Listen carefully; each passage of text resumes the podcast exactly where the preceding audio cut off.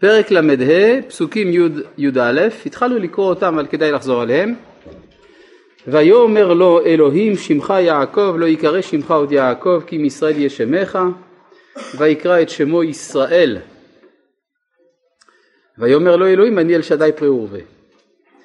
כלומר מאחר ויעקב מחליף שם, ראוי גם שהוא יחליף גם סוג של זרע. זאת אומרת צריך להוליד מחדש את השבטים, כי הרי יש הבדל בין השבטים לפי סגנון יעקב לבין השבטים לפי סגנון ישראל. ולכן נאמר לו אני אל שדי פרי ורבה, גוי וקהל גויים יהיה ממך, ומלכים מחלציך יצאו. על מי מדובר? מדובר על בנימין, וגם אנחנו יודעים מן ההמשך שזה עתיד להיות אפרים ומנשה. אבל בפשטות פרי ורבה נאמר כאן על הולדת בנימין, שמה שמייחד אותו זה שהוא הצבר שבשבטים, הוא היחיד מבין שבטי ישראל שנולד בארץ ישראל. המשמעות של הדבר הזה היא שהוא מייצג את היהודי שאצלו הקדושה היא טבעית, בעוד שבחוץ על הארץ יש מאבק בין הקדושה לבין הטבע. כל מי שחי בחוץ לארץ יודע את זה. בארץ ישראל מופיעה קדושה טבעית שבא לידי ביטוי בשבט בנימין. וזה מתאים לשמו של יעקב בתור ישראל, שאצלו יש התאחדות של הטבע הנשמתי עם הטבע הנפשי. הרי בדרך כלל אנחנו מכירים בתוך האישיות שלנו שני מישורים שמגיבים באופן הופכי כמעט לעניינים שבקדושה ובמוסר. יש המישור הטבעי, נפשי, שיש לו התנגדות אל הקדושה ואל המוסר. ויש אצלנו מישור עליון יותר, נשמתי, שיש לו התאמה אל הקדושה ואל המוסר. למה הכוונה? יש טעות פדגוגית מצויה שאומרת, דיברתי על זה מספר פעמים, יש טעות פדגוגית מצויה שאומרת שהמצוות, התורה, הקדושה, המוסר אפילו, זה טבע האדם. ומזה נעשות קטסטרופות חינוכיות, כגון למשל, ניקח דוגמה פשוטה וידידותית לסביבה ולמשתמש, שיעור של מורה דתי בבית ספר דתי בענייני תפילה. תלמידים עיקריים, היום אנחנו נלמד על התפילה. התפילה היא הפעולה הטבעית ביותר לאדם מישראל. עד כאן דברי קודשו. תגובת התלמיד הוא מטורף. הוא אומר שזה טבעי להתפלל. אז זה אומר שהדבר הראשון שמתחשק לי לעשות כשאני פותח את העיניים זה לזנק מהמיטה, לצאת מהפוך ולהניח תפילין בבית הכנסת. הרי זה הדבר הטבעי ביותר לפי דבריו. ואני יודע, אמנם לא מעצמי אלא מחבר שלי שסיפר לי שיש לו, לחבר שלי לא לי, בעיות לקום בבוקר לתפילה. אז יש פה בעיה. זאת התגובה עדיין הפחות מזיקה. יש בה, בה, יכולה להיות אה, אה, תוצאה מזיקה עוד יותר. התלמיד אומר לעצמו, המורה צודק. בשביל זה הוא המורה, הוא אומר לי את האמת. אז אני מטורף. כי אני, לא אני, אלא חבר שלי, יש לו בעיות לקום בבוקר מהמיטה. או, אם כן צריך ללמד את האמת. הנפש נוטה אל הטבע, בצורה הפשוטה ביותר והיותר בהמית שלו. ואילו הנשמה היא, היא החפצה במוסר, בקדושה, בדבר השם, בתורה ובמצוות. אבל יש פעולה שנקראת תרגולת, תרגול, ותרגילנו בתורתך, וככל שהפעולה הזאת הולכת ומתרבה, אז יש יותר חדירה מטפטפת של הנשמה לתוך נפש האדם. ואז יוצא שבאיזשהו שלב המאבק הכל כך קשה שיש בין הנפש לבין הנשמה, בין הטבע לבין הקדושה והמוסר, המאבק הזה באיזשהו שלב מפסיק, ואז ישנה הרמוניה פנימית בתוך נפש האדם. בארץ ישראל, הקדושה יותר טבעית, יותר קל בארץ ישראל להגיע לאותה המדרגה, ולפעמים היא גם נתונה במתנה, מה שאין כן, הקדושה של חוץ על הארץ יש לה ניגוד אל החומר, ניגוד אל הטבע. ולכן ברגע שיעקב עובר להיות ישראל, הוא כבר לא צריך ללכת בדרכי עוקבה, בעקימות, במלחמה, ברמייה. הוא הולך ישר, ישר אל. רגלי עמדה במישור, גם הדברים התחתיים ביותר שלי, הרגליים, שזה מכוון כנגד החלקים הנמוכים של הנפש, עמדה במישור, זה בקו ישר עם הנשמה. רצה להגיד משהו, כן. אבל יש לנו איזושהי שהכל שלי בנשמה שלנו, אנחנו יכולים להיפתח, עם הנפש, זה שאדם לא קשה לו כמתפילה, זה אדם נפגש כל הזמן, אבל בנשמה זה אפשר להגיד לאדם? האם יש לנו מגע עם הנשמה, אתה שואל? עם הנפש, פשיטה. עם הנשמה? כן, יש אפשרות להיפגש עם הנשמה, יש הרבה דברים במציאות שלנו שמפגישים אותנו עם הנשמה. ולו רק אפילו המוסכמות החברתיות. שהחברה הספיקה במשך אלפי שנות קיומה, החברה האנוש, האנושית בכללה, וקל וחומר החברה הישראלית, הספיקה לספוג בתוכה מה שנקרא ערכים. פרויד קורא לזה סובלימציה של היצרים על ידי המוסכמה החברתית. אז בכלל לא משנה. כן, כלומר מה שאמת, שהיחיד יש לו נטייה של יצר הרע. הכלל מטיל עליו את ערכי המוסר. זה דוגמה. כמובן יש עוד דברים, יש לפעמים הערה ישירה של הנשמה, רוח הקודש, נבואה, דבר השם. כל הדברים האלה, וגם התרגול של המצוות, ופעולת הרצון, יש הרבה דברים כן שקושרים אותנו עם העולם הנשמתי שלנו. אבל צריך לזכור תמיד שזה לא נתון ראשוני בהכרה שלנו. אנחנו מתחילים עם הנפש. הילד איננו רוצה נשמתיות, הוא רוצה חלב, חום והחלפת חיתולים. ונדנוד עם מוזיקה. זה מה שהוא רוצה, נכון? זה מה שהוא רוצה, אחר כך זה הולך ומתעדן. הוא מתעדן. טוב, אז זה גם פה, כיוון שיעקב עובר אל הארצי ישראליות, כלומר הוא הופך להיות חלק מן הנוף של הקדושה הטבעית, אם כן, הוא צריך להוליד את השבט הטבעי, דהיינו בנימין. על יסוד זה מובן, מדוע בהמשך הסיפור אנחנו רואים קרב, קרב קשה מאוד, בין השבטים, שהנושא שלו השליטה על בנימין. מי שישלוט על בנימין יודע שהעתיד של האומה בידו, או יוסף או יהודה בסופו של דבר, או אם תרצו ממלכת הצפון וממלכת הדרום בימי התנ"ך, בימי המלכים, שכל אחד רצה את שבט בנימין בחלקו, בגלל שידעו ונפשו קשורה בנפשו, שהנפש של יעקב קשורה לנפש של בנימין. במילים אחרות, לאן שבנימין הולך, שם עם ישראל הולך. זאת אומרת שיש קרב על נפש הנוער, תמיד, כן, הרי כשיש מאבקים פוליטיים, מאבקים תרבותיים, היעד המרכזי, הראשוני, זה קודם כל להשתלט על הנפש של הדור הצעיר.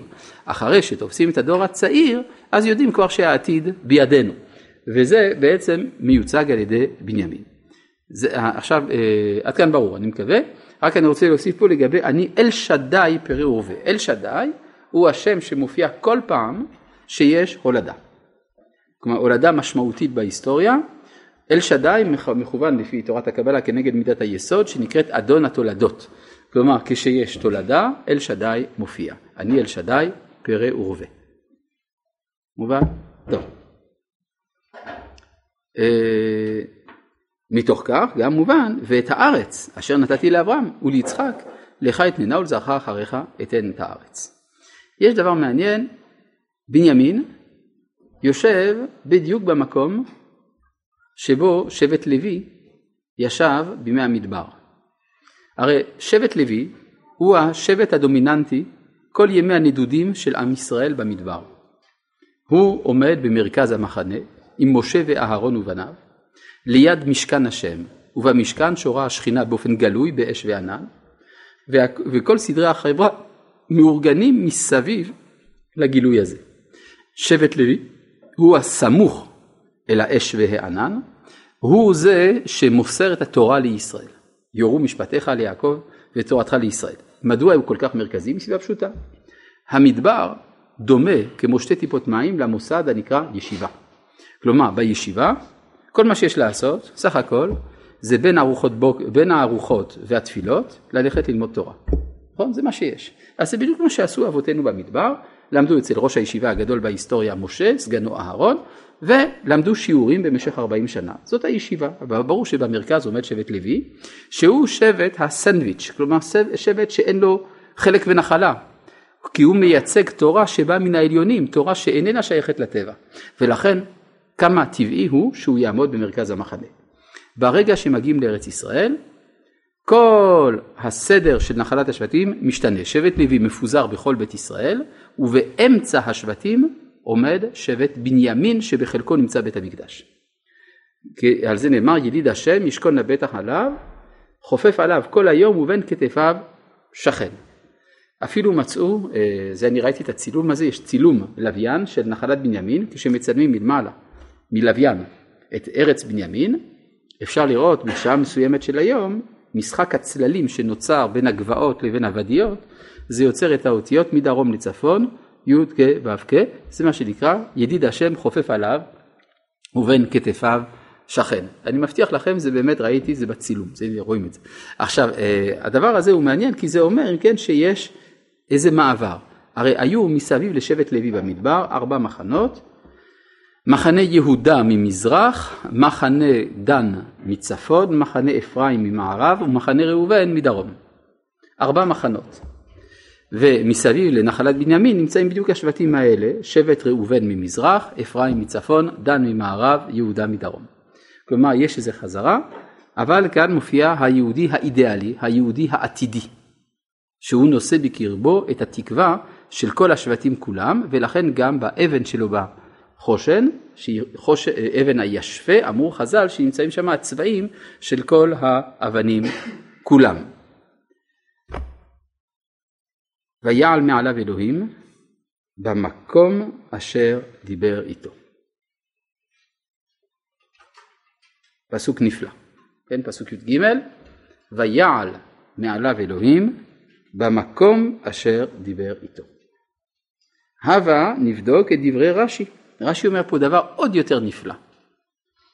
במקום אשר דיבר איתו, אומר רש"י, איני יודע מה מלמדנו.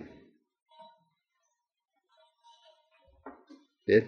מה, מה, מה, מה רש"י פה אמר? איני יודע מה מלמדנו. הסתכלו בעיקר ספתי חכמים, הוא כותב כי גבי אברהם שכתוב גם כן ויעל אלוהים מעל אברהם, לא נאמר במקום אשר דיבר איתו. כי לכאורה זה פשוט, אם, אם עלה מעליו אלוהים, זה היה במקום אשר דיבר איתו, אז לכאורה מה מלמדנו. ככה נראה לכם. הרי רש"י אף פעם לא אומר סתם משהו, איני יודע מה מלמדנו, אז אל תכתוב כלום. מה אתה צריך לספר לי את החולשות שלך? כן? מה? שמישהו יזרח הרב ויבדוק, כי צריך לבדוק שאלה. אתה אומר, כדי, כדי שאנשים ישימו לב וישאלו ויבררו. כן, זה גם אפשרות. אז זה שהוא מרכבה לשכינה, זה, זה אתה לומד מ"ויעל אלוהים מעל אברהם", ואז גם פה, "ויעל מעליו אלוהים". על זה אין קושיה. הבנתי מה שאתה אומר, אני, תסמוך עליי שהבנתי מה שאתה שואל, אני מנסה להסביר לך, מדוע בכל זאת יש פה שאלה. כן, הרי כתוב באברהם, ויעל מעליו, ויעל אלוהים מעל אברהם, ולמדך שאברהם הוא מרכבה לשכינה. גם פה כתוב, ויעל מעליו אלוהים, מכאן שיעקב הוא מרכבה לשכינה. מה שמיותר כאן, כפי שאמר השפתי חכמים, זה במקום אשר דיבר איתו, שעל זה אומר, מוש... אומר רש"י, איני יודע מה מלמדנו, כפי שכבר הסברתי בשתי דקות הקודמות. נכון? אז אם כך, נשאלת השאלה, באמת, מה התכוון רש"י כשאומר, איני יודע מה מלמדנו? אני אגיד לכם בדיוק, אני כן יודע מה זה מלמד, ולכן אני לא מבין למה רש"י אומר שזה לא, שהוא לא יודע. זה אומר שיש קשר בין אלוהים לבין המקום שבו דיבר. נכון? כלומר, במקום אשר דיבר איתו, משמע ששמה מתברר שיעקב הוא מרכבה לשכינה בזיקה לארץ ישראל. נו, אז למה רש"י לא יודע? רש"י איפה הוא חי? בחוץ לארץ. לכן אומר רש"י, אני יודע מה מלמדנו. אני יודע מה זה אומר, אומר רש"י, אני יודע מה זה מלמד, אבל אני יודע מה זה מלמדה. נו, אנחנו היושבים בחוץ לארץ, מה נרוויח מקדושת המקום? זה הכוונה, צריך לדעת לקרוא רש"י פשוט. כן, מה אתה אומר? ויעל מעליו אלוהים. זה אומר שעה לפני זה איפה? שעה לפני זה בגרוב הזה? נכון, נכון. כן, עכשיו יכול להיות שרש"י רוצה גם להסתיר פה משהו, הסכנה של פנתאיזם, זיהוי הקדוש ברוך הוא עם המקום, ולכן רש"י אומר, אני יודע מה מלמדנו. כל פעם שרש"י רוצה למנוע מאיתנו טעות תיאולוגית, הוא אומר את המשפט הזה. כן, מה אתה אומר? זה שכתוב זה היה אלהים אל יעקב בבואו מתתן ארם, זה מה שזה קרה לפני כל הסיפור שלכם? זה עובד אחורה? על איזה פסוק אתה מדבר בבקשה? פסוק ת' וירא אלוהים אל יעקב עוד בבואו מפדן ארם ויברך אותו. מה אתה מציע? שזה אומר ש... אולי זה אומר שזה קצת אחורה מהסיפור הקודם. שזה אחורה מהסיפור הקודם? זה לא יכול להיות. אתה יודע למה זה לא יכול להיות? אתה מציע שהסיפור הזה קרה עוד לפני, כלומר לפני הפגישה עם עשיו או משהו כזה, נכון? מה אתה רוצה להגיד שזה קרה לפני? לפני מה? לפני הסיפור עם שכם, או אולי לפני הסיפור עם עשיו, נכון? זה מה שאתה מציע, כן? זה לא יכול להיות מה שאתה אומר. זה למה זה לא יכול להיות? בגלל הפסוקים הבאים. ויצב יעקב מצבה במקום אשר דיבר איתו מצבת אבן ויסח עליה נסח ויצוק עליה שמת ויקרא יעקב את שם המקום אשר דיבר איתו שם אלוהים בית אל. אם זה קרה לפני המעשה של שכם, אז יעקב היה הרבה יותר צפונה, מה הוא עושה בבית אל? אז זה לא. מה? אה, שרק כשהוא מגיע לבית אל זה נקרא שהוא בא מפדן ארם. הרי כשהקדוש ברוך הוא קרא לו לחזור, הוא אמר לו אנוכי האל בית אל, אשר משכת לי, אשר שמת לי שם מצבה, אשר נדרת, נדרת לי שם נדר. כלומר, כל הסיבה הרשמית, הטכנית, לשובו של יעקב לארץ כנען, זה כדי לקיים את נדרו בבית אל. לכן, בזה הוא נקרא בבואו מפדן ארם. לפני כן הוא עוד לא בא מפדן ארם. כן.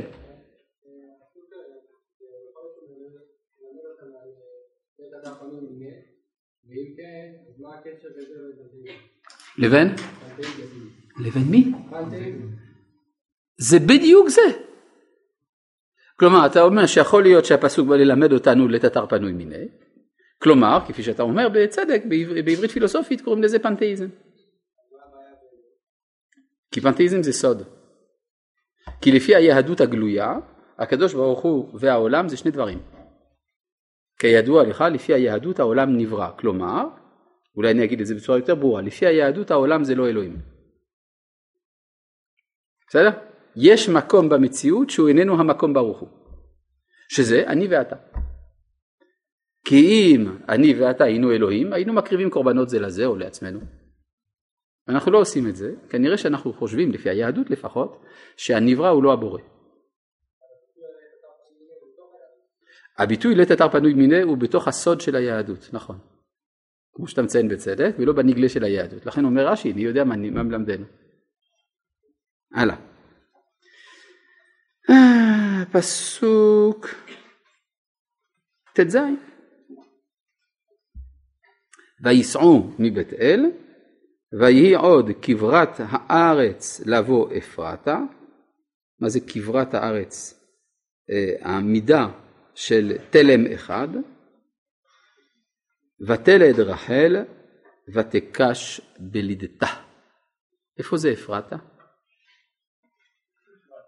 איפה זה אפרת? מה? זה בית לחם. נכון? איך אני יודע שאפרת זה בית לחם? זה כתוב שחור על גבי לבן בפסוק י"ט. ותמות רחל ותיקרא בדרך אפרתה היא בית לחם. ברור? זה לא אפרת של היום. אז בקיצור, מכאן שהסיפור הזה מתרחש בבית לחם. ולכן כל ההשערות המדעיות כביכול שקבורת רחל איננה בבית לחם, בטלות ומבוטלות מעיקר. ועם כל הקושיות מספר שמואל, אז מה? אז יש לך קושיות מספר שמואל. אז צריך לתרץ את הקושיות מספר שמואל. אבל בגלל זה להזיז את קבר רחל, באמת. נו. עכשיו, אז אני חוזר עכשיו לפסוק תז. ויסעו מבית אל, ויהי עוד כברת הארץ לבוא אפרתה. יש מספיק קברים מזויפים במדינה, כדי שלא נמציא עוד אחד דווקא כשהוא אמיתי. ויסעו מבית אל, ויהי עוד כברת הארץ לבוא אפרתה. כן. למה יש לה שתי שמות? אין לי מושג. אין לי מושג. כנראה השם הקדום זה אפרת. והשם המאוחר בית לחם, שהרי הכתוב אומר אפרתה היא בית לחם, כלומר הקורא מכיר את בית לחם, הוא לא מכיר את אפרת, כי זה כנראה שם שעבד מן העולם. או, אבל למה שני שמות?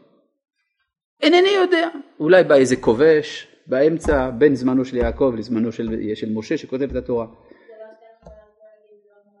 ברור שיש שתי משמעויות. ברור שיש שתי משמעויות, אבל למה המקום הזה זכה לשני שמות? אין לי מושג.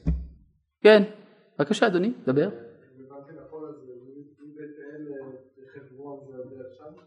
לא, ממש לא. הם נוסעים לחברון, זה נכון.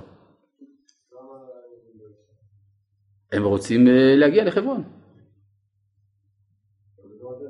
זה לא הדרך מאיפה לאיפה. מבית אל, אמרת מבית לחם לחברון. אמרת מבית לחם לחברון, לכן אמרתי לך שזה לא נכון. מבית אל לחברון עוברים דרך בית לחם, זה נכון. האם בית אל של אז זה בית אל של היום? כן, לא בדיוק. כלומר, יש חירבת ביתין שזה שם, הבית אל ההיסטורית. יש, האמת היא, הרבה מקומות בארץ שנקראים בית אל, אבל בית אל שבארץ בנימין זה הבית אל ההיא, שהיא בחירבת ביתין, ליד הכפר ביתין, שרחוק, קצת רחוק מההתנחלות בית אל, א' וב'. זאת אומרת, יש לך בית אל א', בית אל ב', בית, ביתין הערבית, וחירבת ביתין באמצע, שהיא בית אל ההיסטורית. בסדר? אגב, יש לציין שהעיר הנקראת רמאללה, לפני מאתיים שנה שמה, האמית, שמה היה בית אללה. וזה היה קרוי על שם בית אל ההיסטורית. כן. זה היה כפר קטן שהיה בקושי כמה עשרות משפחות שם. כן, צריך לדעת, לפני מאתיים שנה הארץ הזאת הייתה ריקה. צריך לזכור את זה. למשל, ב... יש מישהו שביקר בארץ במאה ה-שמונה עשרה, כתב דוח ב... בלטינית. אחד מגרמניה. הסתובב פה בארץ, אז הוא מספר שמה שאום אל פחם זה אחד המקומות הגדולים ביותר שהוא מצא. חמישים משפחות. חמישים משפחות הוא מצא בעיירה הגדולה, אום אל פחם, כולם נוצרים אגב. טוב, דברים כנראה השתנו. טוב, אני חוזר פה לפסוק ת' ז'. ויסעו מבית אל, ויהי עוד כברת הארץ לבוא אפרתה. ותלד רחל, ותקש בלידתה, ויהי בהקשותה בלידתה. ותאמר לה המילדת, אל תראי, כי גם זה לך בן. אז חז"ל אמרו, למה היא התייראה? היא התייראה כי יצאה בת, ואחר כך יצאה עוד בת. הרי תמיד השבטים היו נולדים עם, עם עוד מישהי, עם אחות. וכשראתה ששתי בנות יוצאות, היא אמרה, וואו, אז אין לי בן. לא, גם זה לך בן. כלומר, יצאו שלושה, שלישייה היא ילדה. כן? זה שלישייה מדרשית, אני לא יודע אם זה שלישייה היסטורית, אבל זה שלישייה מדרשית על כל פנים. כלומר, לרחל היה חשוב שיוולד לבן, במיוחד אחרי הניסיון הכושל של מה שקרה עם דינה, הרעיון של הקמת השבט ה-שלוש עשרה עם אומות העולם לא כל כך הצליח, לכן היה חשוב לה דווקא שזה יהיה בן. ויהי בצאת נפשה כי מתה. הביטוי הזה הוא מאוד מעניין. מכל הצער שיש בביטוי הזה, אבל יש, ויהי בצאת נפשה. מה הנחת היסוד שיש מאחורי המשפט הזה? שהנפש יוצאת. כלומר, שהחיים הנפשיים הם עצמאיים מחיי הגוף. צאת נפשה, כי הגוף מת. זאת אומרת שהנפש יש לה קיום מחוץ לגוף. וזה מהווה ראיה לזה שהאמונה התנ"כית כללה גם את האמונה בהישארות הנפש. בניגוד למה שמקובל בחלק מהחוגים האקדמיים הריקים, שטוענים שהאמונה בהישארות הנפש היא מאוחרת בעם ישראל, והופיעה רק אחרי התקופה של התנ"ך בהשפעת אפלטון. לכולי עלמא, זה הטקסט הזה קדם לאפלטון בהרבה. כן, אז אם כך, יש עדויות להישארות הנפש בתנ"ך, אמנם זה צודק לומר שזה לא היה במרכז ההכרה, כלומר החיים הארציים היו העיקר, אבל ידעו לדבר גם על העולם שאחרי המוות, כן. לא, לא יודע על מה התורה מדברת כשהיא אומרת נפש, אבל אני יודע שזה יוצא, זה מה שאני יודע. והיא בצאת נפשה כי מתה, ותקרא שמו בן עוני. מה, יש לה בן בינוני? יש לה ילד בינוני, נכון? אה? לא, בן עוני. עוני צערי. הוא נולד בצער. ואביו קרא לו בן ימין. מה זה בנימין? הבן של ימין. למה ימין? מה זה ימין? ימין זה דרום. כן, בתנ"ך ימין זה דרום. כל השבטים נולדו בצפון, בפדן ארם, ובנימין נולד בדרום, בארץ ישראל, מדרום לפדן ארם. כלומר, הוא רואה בו התקווה הארץ ישראלית. ותמות רחל. כלומר, זה כנראה קרה, כלומר, הקריאת השם הייתה כשהיא עדיין גוססת, ותמות רחל ותיקבר בדרך אפרתה היא בית לחם. כלומר, רחל מתה כשבנימין נולד. מה זה אומר? רחל היא האהבה של חוץ לארץ. ברגע שנולד הבן הצבר, לרחל כבר אין מקום בעולם. כלומר, הצלחתה היא גם זו שמחזירה אותה אחורה. כן? זה, ה... איך לומר, ההפך של תסביך אדיפוס.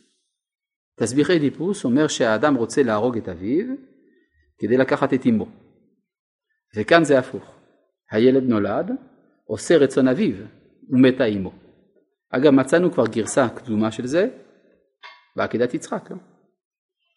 עקידת יצחק הרגה את שרה, כשיצחק עשה רצון אביו. זאת אומרת שהתבניות של הנפש, שהפסיכואנליזה מדברת עליהן, של הכרח מולד של ניגוד בין הדורות, אפשר, ב- ביהדות אנחנו רואים שיש אפשרות להתגבר על זה. כן. למה היא צריכה למות? אסור להתחתן עם שתי אחיות, לא? למה לא קודם? כי למה בכל זאת הוא התחתן עם שתי אחיות? אומר הרמב"ן, כי זה היה בחוץ לארץ, ובחוץ לארץ האהבות לא קיימו מצוות. זאת אומרת, האהבה של חוץ לארץ נותנת מקום לרחל ולאה. אבל לאה היא זו שמולידה את המלכות, את הכהונה, היא שייכת לארץ ישראל, לא רחל, כן. למה היא לא מתה ישר כשנכנסו? אתה רוצה תשובה? התשובה היא בגלל שהם עוד לא נכנסו. עד שלא מגיעים לבית לחם, בעצם לבית אל, זה נקרא שעוד לא נכנסו. כי הרי הוא עוד לא נקרא בשם ישראל, עד שהוא לא מגיע לבית אל. ברגע שנקרא, מגיע לארץ ישראל, במקום הנקרא בית אל, מכאן ואילך, זהו, זה הסוף של רחל. כן. לפי הפירוש שעכשיו יצאת על הפסוק, למעשה הנפש של רחל יוצאת עוד לפני המוות שלה, ואת קוראת לבנימין בשם. כן. בינוני בשם אחרי שהנפש שלה כבר יוצאת. נכון. איך יכול להיות שכבר יצאה נפשה, והיא קוראת בינוני? היא לא כתוב שהיא יצאה, לא כתוב שזה אחרי יציאת נפשה. בצאת, בזמן ש... בזמן שיוצאת נפשה. כנראה שיציאת הנפש היא תהליך הדרגתי גם כן. וזה גם מורה על מה שאומרים חכמי הקבלה, שיש בנפש האדם מישורים שונים, נפש, רוח, נשמה. שהנשמה מסתגלת תחילה, אחר כך הרוח, אחרי זה הנפש. כן. למה יעקב שינה את השם? כי הוא מעביר את זה מן הדאגה הפרטית של רחל, לדאגה הלאומית של יעקב, שהוא רואה בו את הארץ ישראלי. כן. והקשר ליעקב ולרחל, הקשר יותר אינטימי. נכון. וכביכול רחל היא מייצגת את התנועה התחתונה וכו'. ואיך זה, איך יכול להיות שדווקא בארץ היא צריכה למות? ארץ ישראל קרובה יותר אל השם. ארץ אשר השם אלוהיך אוהב אותה, הוא שוכן בה מראשית השנה ועד אחרית שנה. ולכן גם יעקב שייך בארץ ישראל דווקא ללאה, שהיא הגדלות האלוהית של הכהונה והמלכות. ולא לאהבה הפרטית, הרומנטית, האישית שלו, כפי שציינת בצדק. כן, בבקשה. איזה רצון בנימין עושה? הוא נולד. זה הרצון. כן? טוב.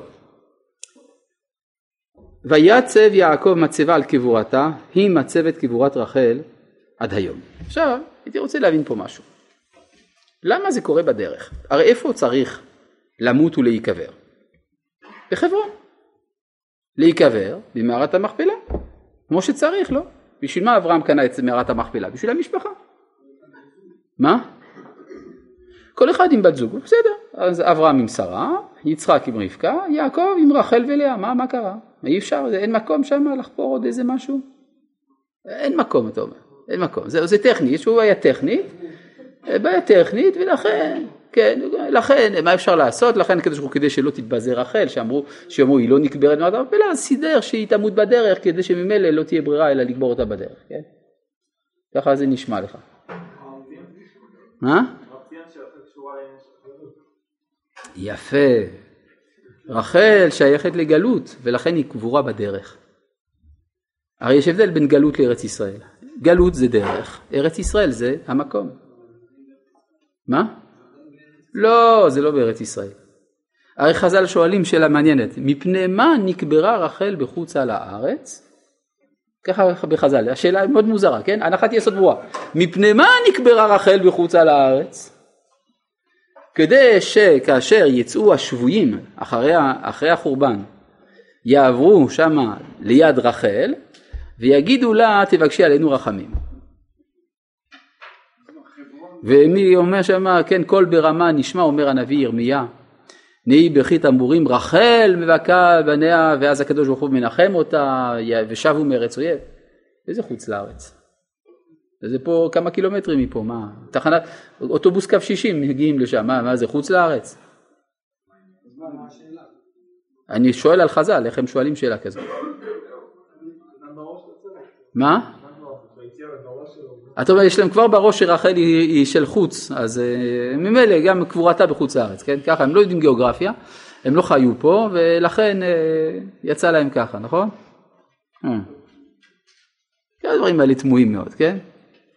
אפשר, באקדמיה גם כן, היום לך תשמע, יש פה הרכבה של מסורות שונות, העורך של המדרש לא שם לב שהוא מדביק פה דברים שלא קשורים אחד לשני, ואנחנו רואים פה הדים לעריכה מאוחרת, עריכה מוקדמת וכו'. מה העניין?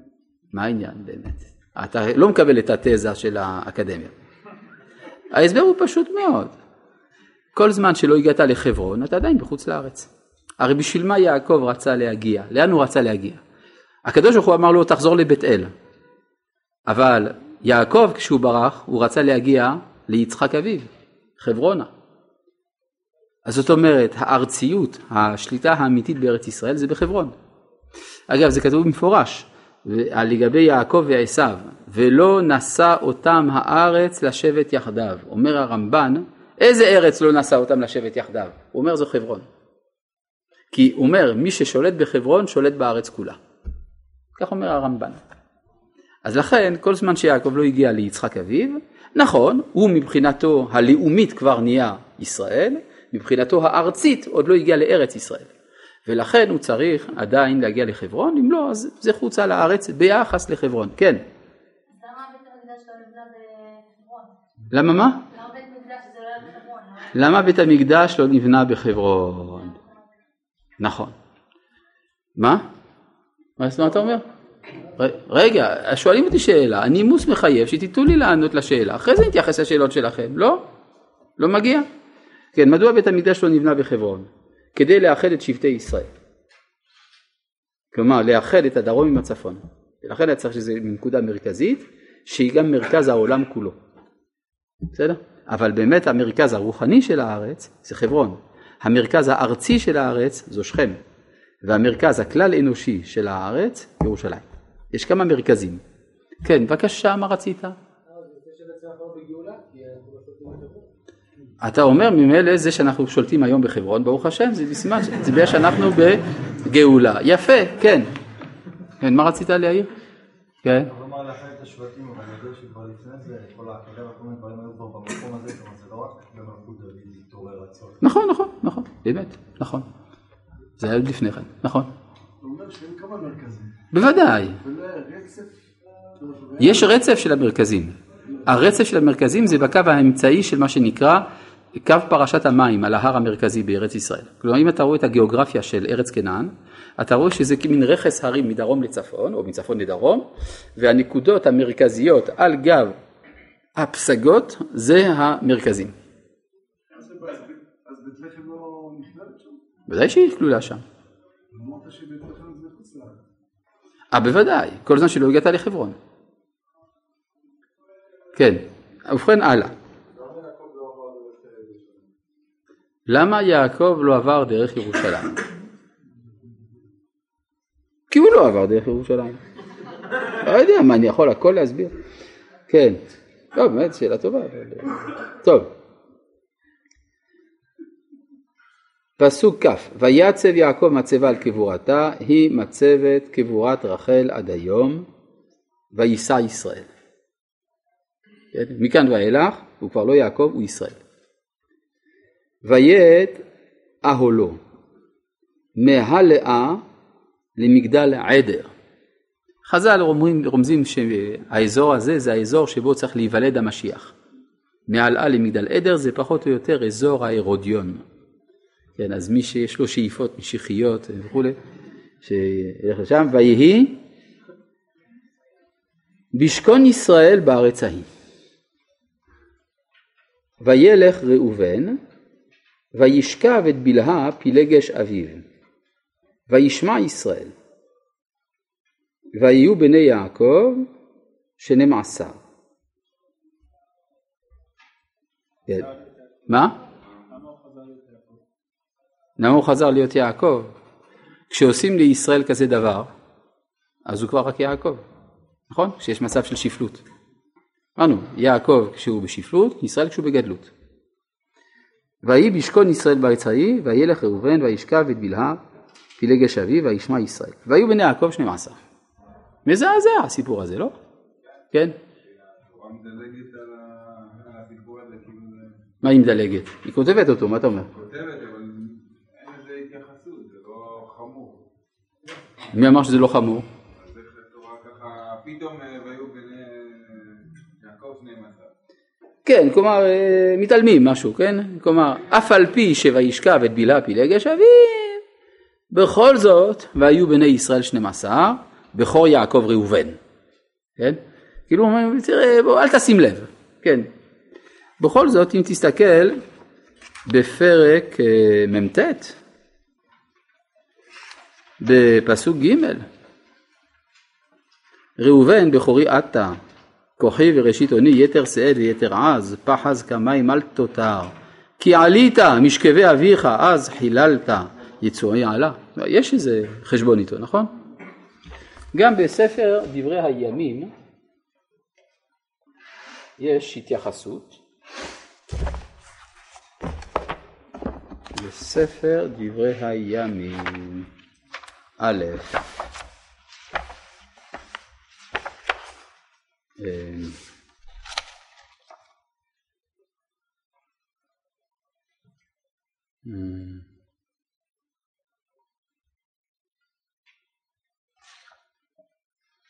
רגע, רגע,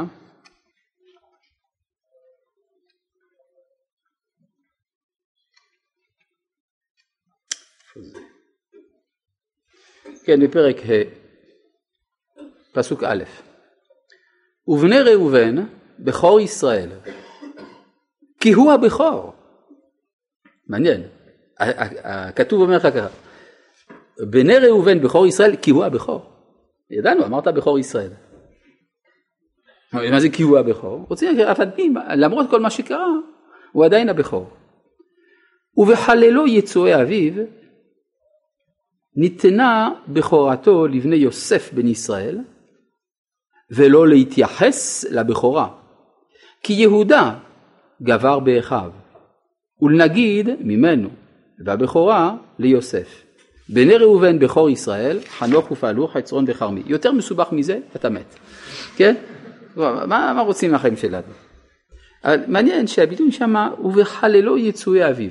כבר לא אומר... בשוכבו עם פילגש אביו, כבר משהו מעודן כאן. מה הרש"י? השאלה היא, למה הרש"י אומר מה שהוא אומר? יש לנו כלל, כשאנחנו לומדים פסוקים, אנחנו עושים חידוש עצום, לומדים את הפסוקים, ורק אחרי זה לומדים את רש"י. למה? אתה יודע למה? כי הפסוקים היו קיימים עוד לפני שרש"י כתב. אז מה עשו הדורות שלא קראו את רש"י? אז אני לא, אני לא יודע אם קיבלו את הפשט. יכול להיות שרש"י אומר את האמת. אני רק רוצה להבין על סמך מה רש"י אומר את מה שאומר. ולכן אני אומר, קודם כל צריך ללמוד את הפסוקים, ואז ממילא השאלה למה רש"י אומר אולי לא תשאל אפילו. נכון? אז אני בשביל זה הבאתי את ספר דברי הימים. אבל זה דורש עוד מרכיב, הסבלנות. מה אני אעשה? אז בספר דברי הימים אנחנו רואים שהכתוב לא אומר לנו בדיוק מה קרה, אלא שהוא חילל מעשה את יצורי אביו. זה הבסיס לדברי חז"ל, לחלק מחז"ל, שטענו שבאמת המעשה לא היה מעשה כפי שהוא מתואר, ושמה שכתוב הישכב, אין הכוונה שבאמת שכב. אמנם, הדבר הזה הוא מחלוקת בין התנאים. אז יש מי שאומר שבאמת מה שהוא עשה, זה היה מעשה הרבה יותר פשוט, שהוא הזיז את המיטה, כדי שיעקב יחשוב ש, שהוא כבר בא לבלהה, או ש, שמישהו בא לבלהה, כל מיני דברים כאלה. או שהוא קצת בלבל את הסדינים. קיצור, יש כמה כל מיני פרטים קצת עסיסיים שחז"ל מוסרים, אבל כל פנים, יש מבין דברי חז"ל שרצו לומר שהדבר הזה לא כמו שכתוב. זה מחלוקת בין התנאים. יש מי שאומר, כל האומר הוא בן חטא אינו אלא תועב, יש מי שאומר, אדרבה באמת כן חטא. כן, מחלוקת. אבל בין שנאמר כך, בין שנאמר כך, ויש כנראה סיבה, אז כלומר, תשאל השאלה, אם באמת הוא לא חטא באמת, אז למה זה כתוב? ואם הוא באמת חטא, אז איך יכול להיות שהוא עושה כזה מעשה חמור? מה אתה אומר? גם למה דבר שהוא טועה, למה בלבול זה חטא? כן, אבל כל האומר ראובן חטא באשת איש, זה הכוונה. אינו אלא טועה. כמו שאתה אומר, כל האומר דוד חטא אינו אלא טועה. מי שאומר את זה, מה הוא מתכוון? כל האומר שדוד חטא באשת איש וברצח אינו אלא טועה. זה לא אומר שהוא לא חטא, הוא חטא ממשהו אבל פחות. כן, אולי זה יותר חמור מבחינה מסוימת, אבל בחטא הזה לא חטא. כן? אז זה מה ש... אבל השאלה אם ככה, אז למה זה מצויר ככה? אז אומרים בגלל שהאבות הם אנשים שורשיים, ואצלם, המשפ... במשפחה של האבות, כל מעשה קטן הוא בעל משמעות אדירה. כיוון שהוא בעל משמעות אדירה, לכן זה כתוב בצורה החמורה ביותר שיכולה להיות, כדי ליצור בנפש את הרושם של החומרה. אבל באה התורה שבעל פה, והיא משלימה מה שהמסורת שבכתב לא מוסרת. בסדר. אבל עדיין, בין שאני אגיד... כך, ובין שאני אגיד כך. נשאלת השאלה, למה, למה, למה ראובן עושה את זה? מה, מה, מה לוחץ אותו? מה? אז הוא, יש לו איזה קינה, אחרי שרחל מתה, אז הוא כנראה מבחין באיזה התקרבות בין יעקב לבין בלהה.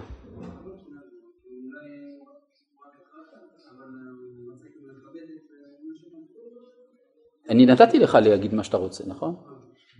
אז אולי תיתן לי גם להגיד מה שאני עושה. תודה.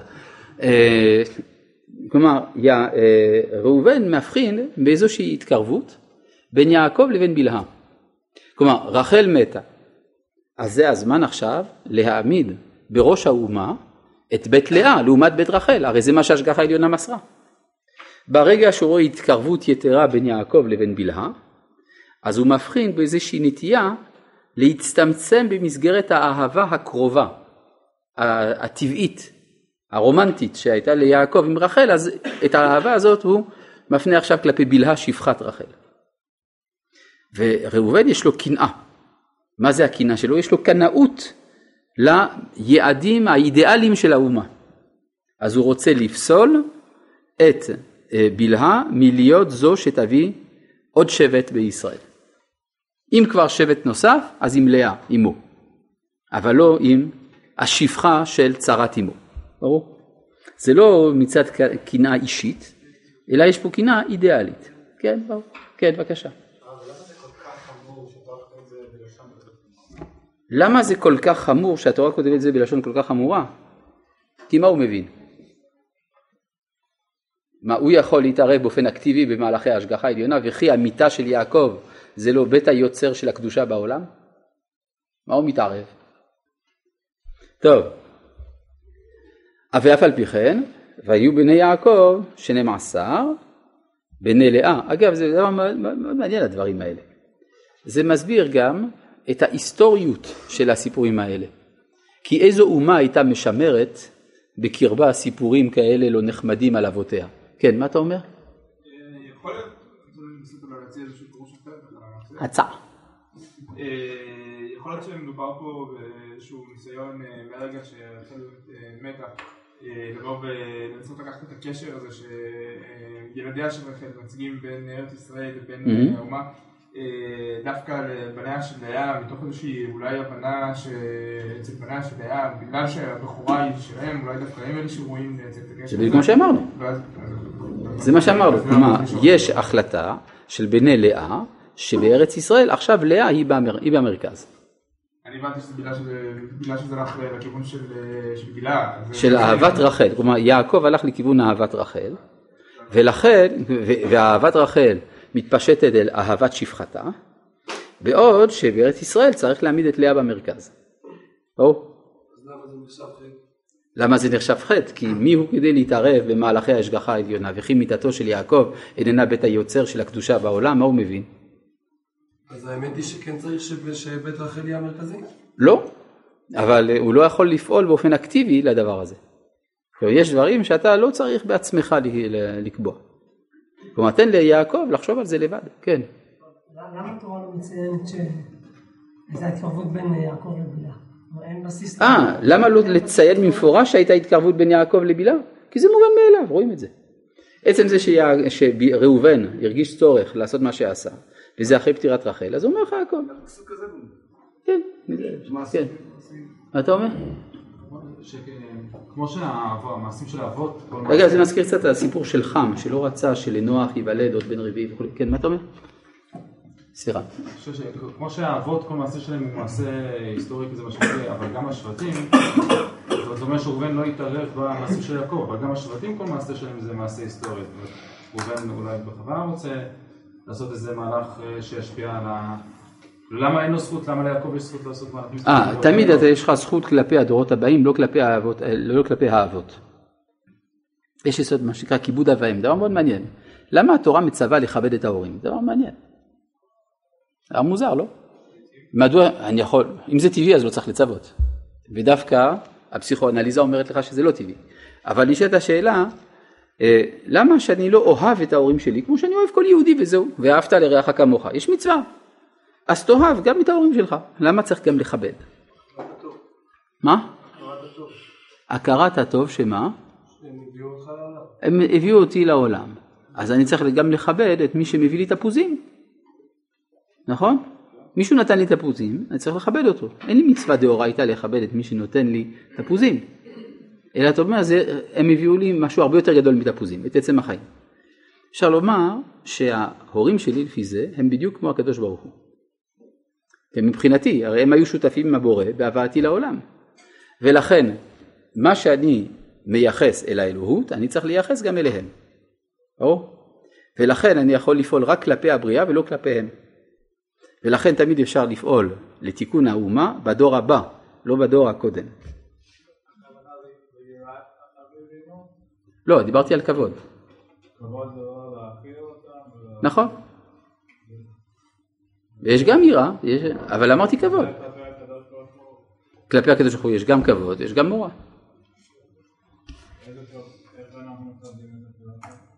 מה, כבד אל מהונך, זה פסוק במפורש. כן. כן, הוא יכול, אז זה נחתם בצורה הזאת, יכול להיות שאם ראובן לא היה מתערב, אז הייתה היסטוריה נראית אחרת. אולי היה נולד אז המשיח, לא יודע. הרבה דברים יכולים להיות. מה היה קורה אילו? קשה לדעת. בני לאה, בכור יעקב ראובן, ושמעון ולוי ויהודה ויששכר וזבולון, בני רחל יוסף ובנימין, ובני בלהה שפחת רחל, דן ונפתלי, ובני זלפה שפחת לאה גד ואשר, אלה בני יעקב אשר יולדו בפדן, בפדן ארם, ויבוא יעקב אל יצחק אביו ממרא קריית הארבע היא חברון אשר גר שם אברהם ויצחק ויהיו ימי יצחק מאה שנה ושמונים שנה ויקבע יצחק וימות ויאסף אל עמיו זקן ושבע ימים ויקברו אותו עשיו ויעקב בניו. עד כאן ברור? טוב. האם כתוב אה כן נכון כתוב כאן אלה בני יעקב אשר יולד לו בפדן ארם והנה בנימין לא נולד בפדן ארם. אז אתה שואל איך יכול להיות שכתוב אלה בני יעקב אשר יולד לו בפדן ארם? תשובה, הולכים על פי הרוב. זה הרוב. בסדר. בסדר. ואלה תולדות עשיו הוא אדום. מעניין מאוד. לא היינו מצפים לפסוק כזה, נכון? יעקב מוליד שנים עשר שבטים, אז מה אני מצפה שיבוא? מה שכתוב בפרק למד זין, נכון? מה כתוב בפרק למד זין. וישב יעקב בארץ מגורי אביו, בארץ כנען, אלה תולדות יעקב. מה תוקעים לי באמצע את תולדות עשיו? תמוה, לא? פרק שלם, רק רשימה של שמות. מה? מה אתה אומר? שני בנים של יצחק. אבל מי חשוב? יצחק הוא אבי האומה, ומה עם עשיו? זה הבן האידיאלי. מה שהסברנו, נכון? הוא הבכור. אומנם בכור שמחר את בכורתו, אבל הוא האדם האידיאלי. כלומר, יש גם מצאנו דבר כזה בבראשית רבה. בתחילה עלה במחשבתו של הקדוש ברוך הוא, לברוא את העולם במידת הדין. ראה שאין העולם מתקיים, שיתף את מידת הרחמים, ונתקיים העולם. אהה, אז אם עלה במחשבתו לברוא את העולם במידת הדין, אז יש עולם שעלה במחשבה. והעולם שעלה במחשבה הוא כולו במידת הדין. איפה מצאנו עולם במידת הדין? זה עולמו של עשיו. הרי בעשיו נאמר, ועל חרבך תחיה. הוא מפעיל את מידת הדין בעולם. אפילו הם המציאו אחר כך, בני אדום, המציאו את מה שנקרא המשפט הרומי. הרי היצירה הגדולה, ההצלח, המאסטרפיס של אדום, זה המשפט. נכון? איך היו אומרים ברומא? דורה לקס, סד לקס. נכון? ככה היו אומרים. מה? לא היית שם? אף אחד לא היה פה ברומא, מזמן שאמרו דורה לקס, סד לקס. מה הכוונה? זה בלטינית. מה? אתה רוצה תרגום? אה, אז תגיד שאתה רוצה תרגום. חשוב שאתה יודע לטינית. דורה לקס, החוק קשה, אבל הוא החוק. כן? דורה לקס, סד לקס. כן? מה? מזה באה הזכוכית המפורסמת, כן? אבל זה המשמעות, צריך להבין מה, מה היה מאחורי המשפט הזה ברומא, זה היה עולם של מידת הדין. אני רוצה להסביר לכם קצת מה זה משפט רומי עתיק. במשפט הרומי העתיק מאוד, הראשוני, היה חוק שאם אדם, למשל, חייב כסף, והוא לא יכול לשלם. אז uh, הנושה לוקח לו את כל ממונו. אין מספיק, הנושה תובע את מותו, והיו הורגים את החייב. ואם היו לו כמה נושים, היו מחלקים את הגופה ביניהם.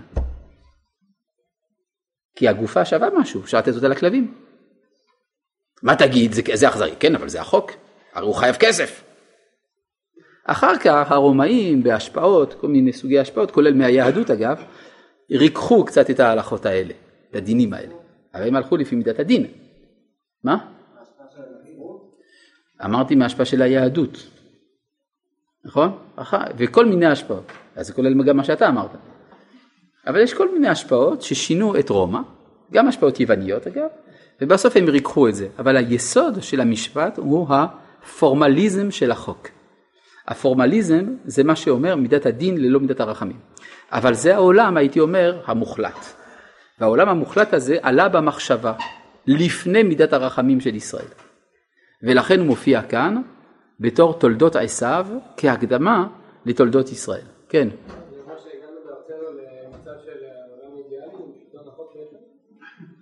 יפה, רעיון נחמד, צריך לחשוב על זה. אבל אם תסתכלו לרגע אחד, בפסוק למד א', ואלה המלכים אשר מלכו בארץ אדום לפני מלוך מלך לבני ישראל. יש פה רשימה של מלכים. מה אכפת לי שהמלכים האלה מלכו לפני מלוך מלך על ישראל? תגיד, אשר מלכו בארץ אדום. כלומר שהתורה מגלה לנו שיש חשיבות ליחס בין מלכי אדום למלכי ישראל. ברגע שמגיע מלכות ישראל, כבר אין מקום למלכות אדום. ולכן גם ב... ב... בימי שלמה כתוב, ומלך אין באדום, ניצב מלך, כבר נגמר. עכשיו, זה... יש בראשית רבה משפט מעניין מאוד. על הפסוק, וירא אלוהים את כל אשר עשה, והנה טוב מאוד. אז חז"ל דרכם לדרוש כל אות בתורה, והם שואלים מה זה הוו הזאת של והנה טוב מאוד. וכאילו היה מספיק לכתוב הנה טוב מאוד, מה זה והנה טוב מאוד. לכן אמרו חז"ל שיש פה רמז לשני סוגי מלכויות.